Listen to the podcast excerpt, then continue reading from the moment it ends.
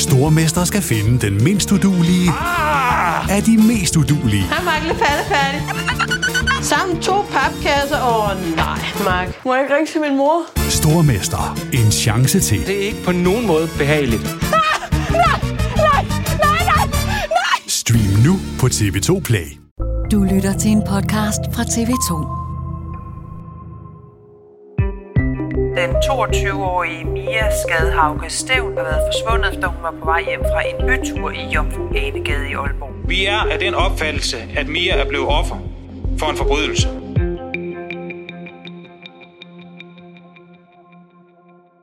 Tro mig, jeg har sorteret i dem, da jeg forberedte mig, men jeg vil gerne have, et nævningen ser, hvor groft det er. Sådan lød det i dag fra anklager Mette Bendix ved retten i Aalborg, hvor hele dagen var sat af til dokumentation. Den viser hændelsesforløb forløbet den 6. Februar, februar sidste år, hvor vi ved, at den 37-årige tiltalte samlede Mia Skadehauke Stævn op i sin bil og forsvandt med hende. Den 37-årige er tiltalt for voldtægt, drab og usømmelig behandling af lig, og i dag fremlagde anklageren dokumentation for den tiltaltes færden fra natten den 6. februar og frem til han blev anholdt tre dage efter. Og så blev mentalerklæringen også fremlagt. Her fremgik det blandt andet, at tiltaltes medlidenhed og anger er forbeholdt ham selv. Og 6. retsdag den sluttede for kort tid siden, og i dag sender vi fra Tejlholm i København, som altid er Jens Møller med, tidligere chef for personfarlig kriminalitet ved Københavns Politi. Og i dag har vi også besøg af Jakob Buk Jebsen, som er tidligere anklager ved Københavns Politi, i dag forsvarsadvokat. Og med fra Aalborg har vi igen i dag vores kollega Emil Færk, som har live-blogget på tv2.dk fra retssalen. Emil, i går der til, talte vi om tiltaltes reaktioner i retten. I dag blev der fremlagt også voldsomme billeder. Hvordan, øh, hvordan var han i dag? Jamen tiltalte, han sad stille og roligt, som han har gjort de andre dage, og kiggede frem. Øh, Men jeg bemærkede også, at da der blev vist nogle, nogle, nogle meget ubehagelige billeder i dag, sad han mere urolig med hænderne, end han har gjort de andre dage. Han gned sig, i, han gned sig meget i øjnene, han holdt hænderne op for munden, nogle gange som om han prøvede at skjule sit ansigt. Og Jens, i dag har vi to ikke siddet i lytterummet, men her og fulgt med på live-bloggen. Men du har i den grad læst med, og det trækker jo altid ud med dokumentationen. Fik du svar på noget, som du ikke har fået svar på de andre dage? Jeg synes, vi er blevet meget klogere på øh, de GPS-positioner, som der er sikret i øh, tiltaltes bil. De øh, er, væsentlige for, for sagen og vil også være det fremadrettet. Så er vi blevet klogere på nogle mulige blodspor, der er fundet i tiltaltes hjem. Og så er vi blevet meget klogere på noget videoovervågning, som tiltalte også har haft på sin bolig, og hvor der har været slettet eller deaktiveret nogle konkrete dage. Og i denne særudgave bag forbrydelsen om Mia Skadehauke Stævn retssagen, der sætter vi fokus på dokumentation i retten, og så ikke mindst den mentalerklæring, der kom for kort tid siden. Og Jakob Buk Jebsen, altså tidligere anklager ved Københavns Politi, og så i dag selvstændig. Så du kender jo både den måde, man prøver at skære det til fra anklagerens side, og for den sags skyld også fra forsvarens side. Hvor vigtig er sådan en dag, når det handler om dokumentation fra en anklagers synspunkt?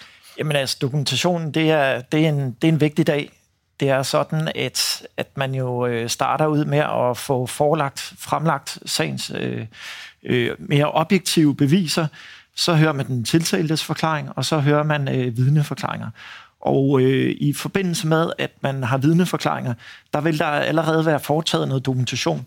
Det kan eksempelvis være, at øh, man har taget nogle uddrag af de retsmedicinske erklæringer, som, som man så har øh, gennemgået, da retsmedicineren var inde og vidne. Men når man så foretager den afsluttende dokumentation, der øh, skal man jo som anklagemyndighed, der er det jo anklagemyndigheden, som har øh, bevisbyrden, og, øh, og der skal man ligesom sikre sig, at man har fået det hele med. Så det er, det er en rigtig vigtig dag. Så det er sådan et punktum for sagen, inden man skal i gang med at procedere. Emil Færk, hvis du med et par overskrifter skal beskrive den dokumentation, der blev fremlagt fra anklageren i dag i overskrifter, hvad var det så? Jamen, det var en lang dag i retten. Der var rigtig meget, øh, vi skulle igennem fra anklagerens side. Det var blandt andet, som I også har været inde på, det var GPS-oplysninger fra tiltaltes bil, hvor han kørte rundt øh, hele natten. Så var det, hvor Mia, Skade, hvor Mia Skadehauke Stævn, Stævn havde befundet sig i løbet af natten, altså og videoovervågning fra forskellige øh, diskoteker og fra Jomfru Anegade. Og Jens Møller, umiddelbart, øh, hvorfor er det så vigtigt? Vi har fået på livebloggen et spørgsmål, og jeg kan love jer for, at der har kommet rigtig mange. Meget af det har handlet om voldtægtsanklage, men også hans færden. Og der er en, der spørger, hvorfor er det så vigtigt at bruge så lang tid på at kortlægge faktiske forhold, som parterne vel egentlig er enige om? Tiltalte benægter jo ikke, at han var i byen den aften, han samlede Mia op, og hun var fuld. Hvorfor skal man bruge så lang tid på at vise, hvad der foregik? Fordi det øh, kan måske også sige noget om motivet for, for hele det her scenarie og de forbrydelser, der muligvis er, er begået den øh, nat. Øh, vi har i forhold til GPS, der har vi jo fået dokumenteret, Dels at der de sidste knap fire år har været 100 situationer, hvor tiltalte har deaktiveret sin GPS og kørt i byen øh, om natten, primært om natten, og at der også dagen før, at øh, den her ulykkelige hændelse sker, der er han også ude hele natten og kører hjem øh, næste dag, hvor han så i øvrigt om morgenen ser porno, og så er det, at han igen om aftenen øh, den, øh, den 6. eller tidligt om natten den 6. kører ud lidt efter klokken 2, og så kan man jo detaljeret følge, hvornår kører han over broen fra Nørre Sundby og ind til Aalborg by, en halv time efter, der gør han det første korte stop, og han stopper faktisk i de følgende øh, tre timer mellem kl. 3 og kl. 6. Der stopper han ikke mindre end seks gange ved forskellige lokaliteter, der ligger lige ud fra, hvor Jomfru Anegade munder ud i øh, den gade, der hedder Ved Stranden. Og det vil være meget øh, øh, godt udgangspunkt, hvis man har tænkt sig at holde øje med gæster, der forlader Jomfru Anegade, så vil det være et sted, man kan se rigtig, rigtig mange af dem.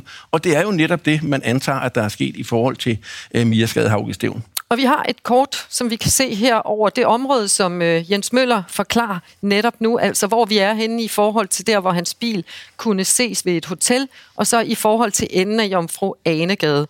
Det kan vores lyttere ikke se, men øh, Jomfru Anegade ligger sådan en gade, og så nede for enden ja, der går sådan en tværvej, en lang tværvej, og så lige ved siden af den, der ligger et hotel, som jo altså har haft overvågningskameraer, som pegede udad. Og det, det hænger jo så netop sammen med, at, øh, at, at det er dokumenteret i dag, at Mia Gadehauge Steven forlader området kl. 06.01, og så går hun af den gade, der hedder ved stranden, og hen til Vesterbro og går op og stiller sig foran Netto. Og umiddelbart ved siden af hende, der er en bil, der kan være tiltaltes, og så ser vi den samme bil kort efter komme, og det er jo tiltaltes bil, ved vi, og stanse ved øh, busstopstedet med Netto og køre videre med hende. Så på den måde er der en sammenhæng mellem de forskellige øh, dokumenterede videoer og GPS-aktiviteter øh, øh, osv. Og vi har fået et spørgsmål fra Dorte, fordi vi sidder jo, folk sidder og følger med på bloggen, og så begynder de at lave deres egen analyse. Og hun spørger, det virker som om, at han er på jagt, når han kørt rundt om natten. Er det undersøgt, om han kan sættes i forbindelse med andre overfald, voldtægter på unge, berusede piger i området? Nu er I ikke i Nordjyllands politi. Du har heller ikke anklager i Nordjyllands politi. Men I har jo siddet med voldsomme sager, hvor du har efterforsket, og hvor du har ført dem i retten som anklager mm. bagefter. Hvad vil man typisk gøre, når man står med en mistænkt sigtet i en voldsom sag? Man vil jo prøve at gå ud og efterlyse øh, mennesker, der har været udsat for, for tilsvarende hændelser, både vidner til den konkrete hændelser, men også øh, mennesker, der kan have, have oplevet noget, der kunne være noget lignende, også uden at de kan sætte navn eller, eller, eller konkret bilmærke på osv., men hvis der er nogen, der har følt sig forfulgt, når de øh, går hjem fra byen om natten, eller har oplevet en uønsket interesse, eller synes noget har været mærkeligt, så vil politiet jo gerne have alle de henvendelser.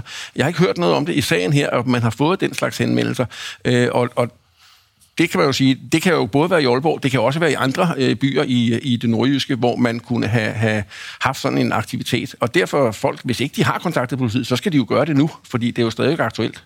Men Emil Færk, det blev faktisk også dokumenteret i dag, at det ikke er første gang, at den 37-årige tiltalte har været i kontakt med systemet, at han har domme tidligere. De blev jo også dokumenteret i retten i dag. Kan du fortælle, hvad det handlede om? Øh, ja, det kan jeg godt. Det er sådan, at han for efterhånden en del år tilbage øh, øh, tog til Dana Der er, det er sådan en fodboldturnering i Nordjylland for børn og unge. Der var en fest, som han gerne ville ind til sammen med en kammerat, og der forsøgte han at komme ind ved at vise et øh, falsk øh, politiskilt. Det lykkedes ikke første gang, det lykkedes så anden gang, og der er de altså blevet dømt for at ja, udgive sig for at være politiet. Han er også dømt ved en senere, eller ved en anden lejlighed for at have klippet bremseslanger over på en bil, som blev brugt af en ekskæreste. Og så kan jeg ikke huske den sidste sag. Det kan være, at du selv kan det, Jenny. Det er fuldstændig rigtigt. Det kan jeg, Emil Det kan jeg godt alligevel. Ja, men han er simpelthen blevet kendt. Så var det... Ja, sig det bare. Ja, men han er blevet øh, kendt, øh, fundet skyldig på et tidspunkt også for at have beluret en, øh, ind af vinduet hos en ung kvinde, og ja, også efterladt øh, sad på ruden. Og Jakob Buk Jebsen, øh, der er nogen, der også har spurgt, hvor lang tid skal man tilbage Fordi man har jo ligesom udstået sin straf, og der kan også være en forældelse osv. Umiddelbart, hvad er dine tanker omkring det der med at dokumentere tidligere straffe? Hvordan kan det være relevant i forhold til en dokumentation, hvis vi skal se på det sådan overordnet? Jamen generelt kan jeg jo sige, at, at det er lidt usædvanligt i en øh, nævningesag og øh, komme ind på forstraffe, og jeg kan også forstå, at hans øh, mentalerklæring er blevet dokumenteret i dag. For det er nemlig således, at øh, i nævningesager, og nævningesager, det er, at øh, når der er en påstand om fire års fængsel eller mere, ja, der, øh, der bliver øh, sagen sådan set afgjort af to omgange, og det vil sige, at man øh, i første omgang skal tage stilling til skyldspørgsmålet, og når det så er afgjort, så fortsætter man så typisk med, hvis man tidligere har straffet, eller hvis man øh, er, har fået foretaget en, en mental erklæring. Så øh, uden at jeg kan sige øh, i, i den konkrete sag her, øh, så må jeg bare sige, at, at det er lidt usædvanligt, men der er noget, der indikerer, at man har fået, fået øh, rettens tilladelse til at gå ind og dokumentere hans domme, og øh, hans mentalerklæring forud for afgørelsen af skyldsspørgsmål. Og det er jo fuldstændig rigtigt. Normalt er det sådan, at det kommer, når man skal forelægge øh, for straf i forbindelse med sådan personlige forhold. Men hvis man skal kigge på det her med at tage tidligere domme, afgørelser ved retten med, altså vil man tage en dom, hvor man måske havde stjålet i en, i en butik? Altså, hvad betyder det, at det, man er tiltalt for, det måske ligner noget, man måske er blevet dømt for? Er det der, at det skal have en relevans, eller hvordan? Altså, hvorvidt man øh, som 15-årig har begået et, et øh, brugstyveri af, af en cykel, øh, det, det, øh, det vil være ret irrelevant i, i den her situation. Men hvis man tidligere er dømt for personfarlig kriminalitet, så, øh, så er det bestemt øh, øh relevant. Men der skal være en særlig begrundelse for, hvorfor man må gå ind og dokumentere det før afgørelse skyldspørgsmålet. Og det er jo fordi, der øh, sidder nævninge med i den her sag, og, øh, og, og der, øh, der øh, skal deres afgørelse ikke øh, kunne påvirkes af ting, som ikke direkte har noget med den her sags relevans at gøre. Emil Færk, du sidder jo på første række inde i nævningesalen, og øh, i dag er der også blevet dokumenteret voldsomme billeder til dommer og nævninge. Kan du fortælle, hvordan det foregik? Fordi det fik I jo ikke en blik i. Nej, det foregik sådan, at, øh, at anklageren viste billederne på nogle skærme. Dem har dommerne kunne se, dem har nævningene kunne se, og dem har tiltalte og hans forsvar kunne se. Øh, der er 65 tilhører til stede, inklusiv presse og pårørende, og der er altså ikke nogen af os, der har haft øh, mulighed for at se det. Øh, anklageren hun gjorde opmærksom på, inden hun viste billederne, at det her det ville være ubehagelige billeder. Men hun synes altså, at de var nødvendige at vise, for, ligesom, fordi at nævningen de skulle kunne se øh, sagens grovhed. Og øh, Katrine spørger faktisk på tv2.dk, hvad er årsagen til, at man ikke viser videoklippene til tilhører og journalister? Der er jo nogle hensyn at tage. Hvis du overordnet skal svare på det spørgsmål, hvad er det så for hensyn, retten tager her? Ja. Emil Færgo. Jamen, det er jo først og fremmest hensynet til de på det er jo først og fremmest hensynet til de pårørende, og så er det jo hensynet til den afdøde, som jo også stadigvæk, selvom hun er død, har en værdighed. Øhm, og så, øh, så er der også nogle, nogle personfølsomme oplysninger, som de kalder det i retten. Jeg har så fået videre af flere læsere, at det hedder følsomme personoplysninger, men det, der har retten valgt sådan et forsigtighedsprincip, hvor de ikke har vist billeder, for eksempel af, øh, af, af Mia Skadhauge Stævn, mens hun var i live og var i Omforenegade. Jakob, du var anklager i sagen mod Peter Madsen, der også blev kendt skyldig og fik fængsel på livstid for drabet på den svenske journalist øh, Kim Wall. Det var jo også en sag med voldsomme detaljer. Hvordan håndterede du det i forhold til, at beviserne skulle på bordet, men også vise hensyn? Jeg er helt enig i øh, den måde, som det er blevet øh, håndteret på, og som er, er nævnt af jeres rapporter fra, fra Aalborg. Øh, for efter min opfattelse er det jo helt unødvendigt for øh, tilhører herunder pressen, for at kunne dække sagen fuldt ud, at man skal sidde og se forskellige øh, billeder øh, fra gerningssted og fra obduktion med videre. Så øh, den måde, som, som, som jeg har håndteret det på i adskillige sager, men altså jo typisk i, i, øh, i, i meget grove sager, øh, der, der øh, har jeg håndteret det på den måde, at, at øh, man har kun lavet sagens professionelle parter få indblik i de der ting. Men de professionelle parter, altså dommer og nævninger, de skal se det? Ja, og det er jo selvfølgelig altid en øh, afvejning, fordi øh, kriminalteknikere øh, kan jo være meget, øh, de medvirker typisk til en obduktion, og de kan jo være meget udførlige i forbindelse med, med dokumentation af, af en sådan obduktion.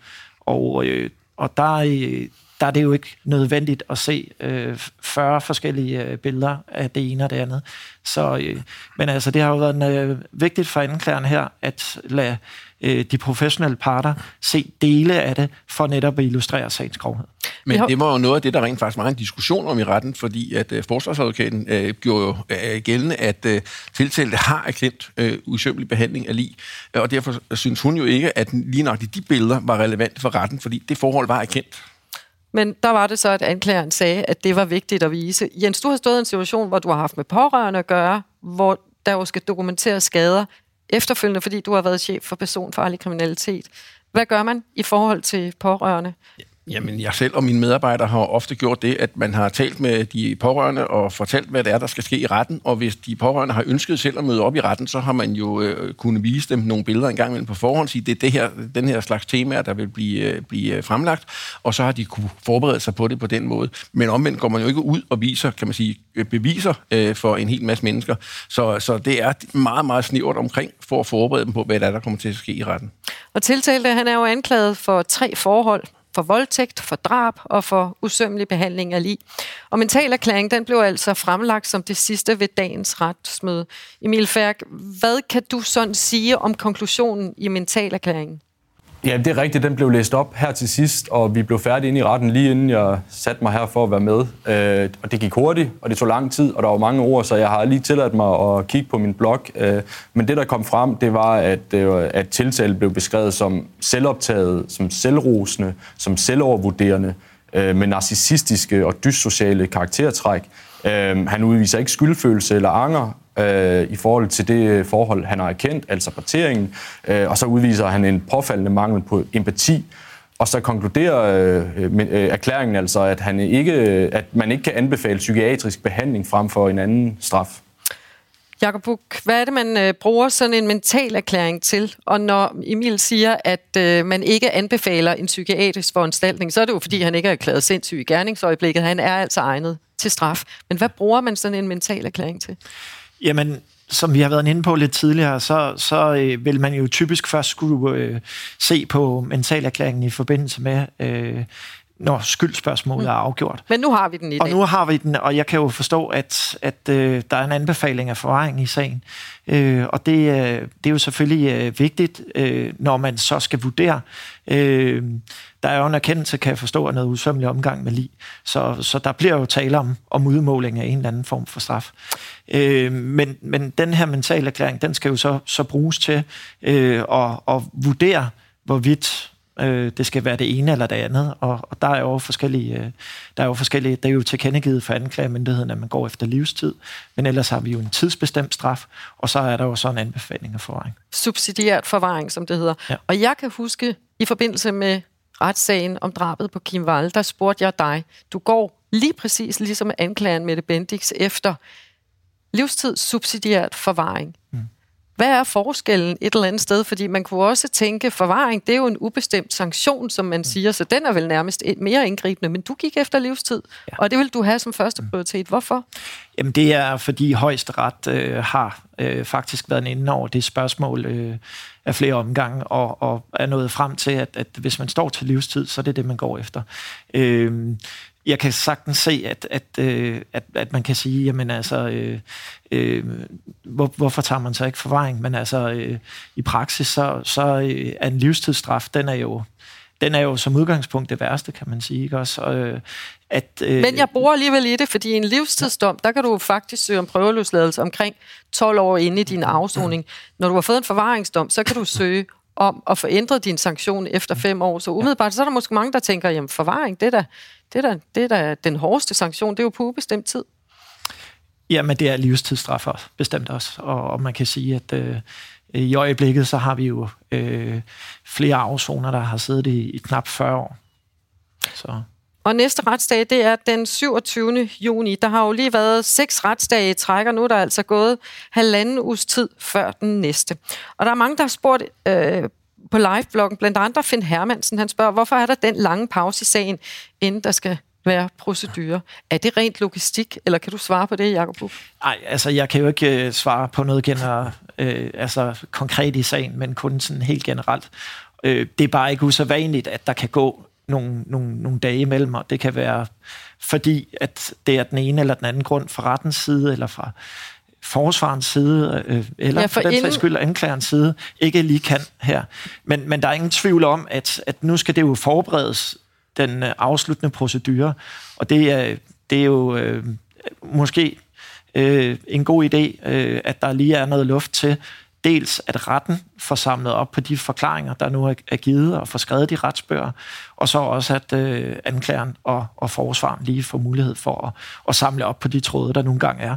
Fordi det er selvfølgelig en vigtig afslutning på en sag, øh, den afsluttende procedure.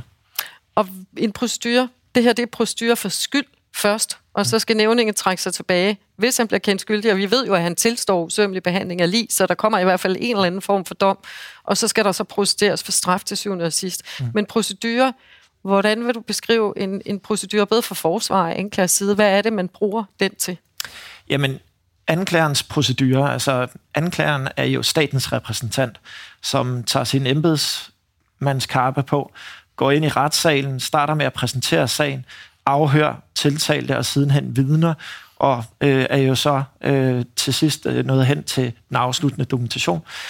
Når man øh, præsenterer det, øh, både i, i forelæggelsen og i dokumentationen, så skal man være objektiv.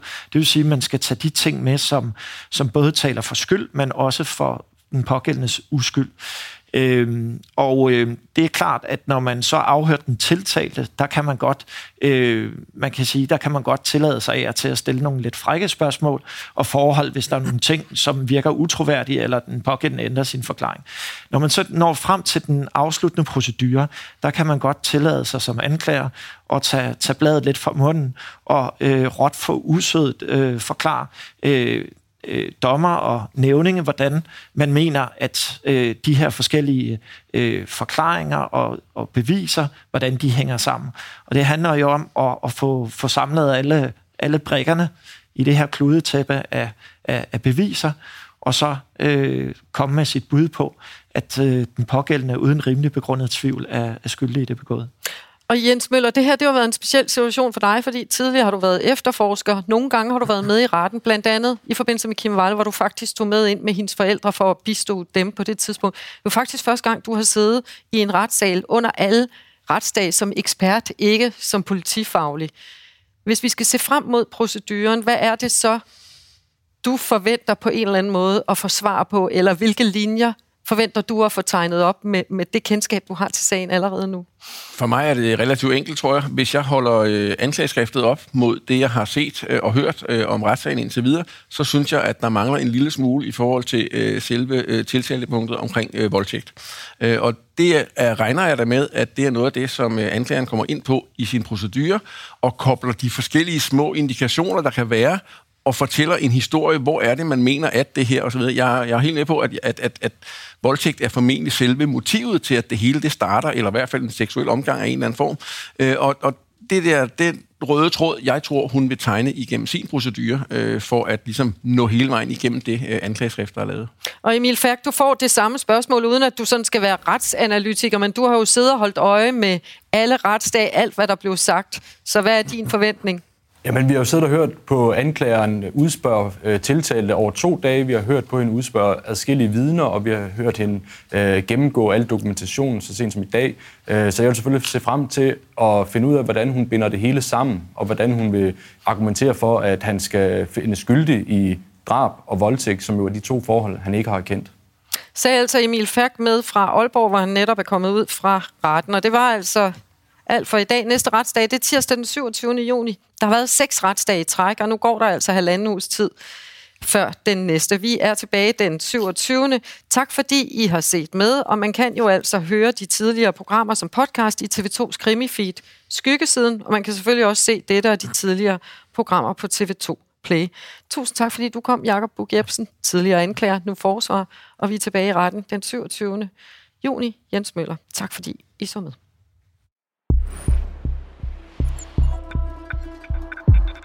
Du